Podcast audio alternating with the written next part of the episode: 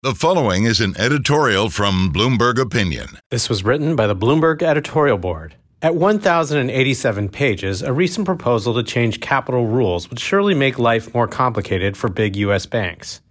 But will it make them safer? The new proposal attempts to extend reforms adopted after the 2008 financial crisis in light of the recent failure of three regional banks starting in March. Rather than allow banks to use their own models to assign risk weightings to their assets, regulators want to assign new standardized risk weightings instead.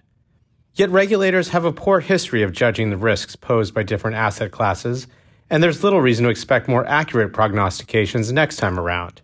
A less complicated regime that simply required higher levels of loss-absorbing equity capital would be both safer and less onerous.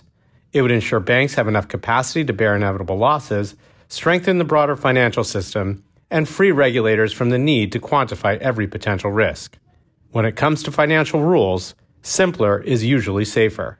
This was written by the Bloomberg editorial board.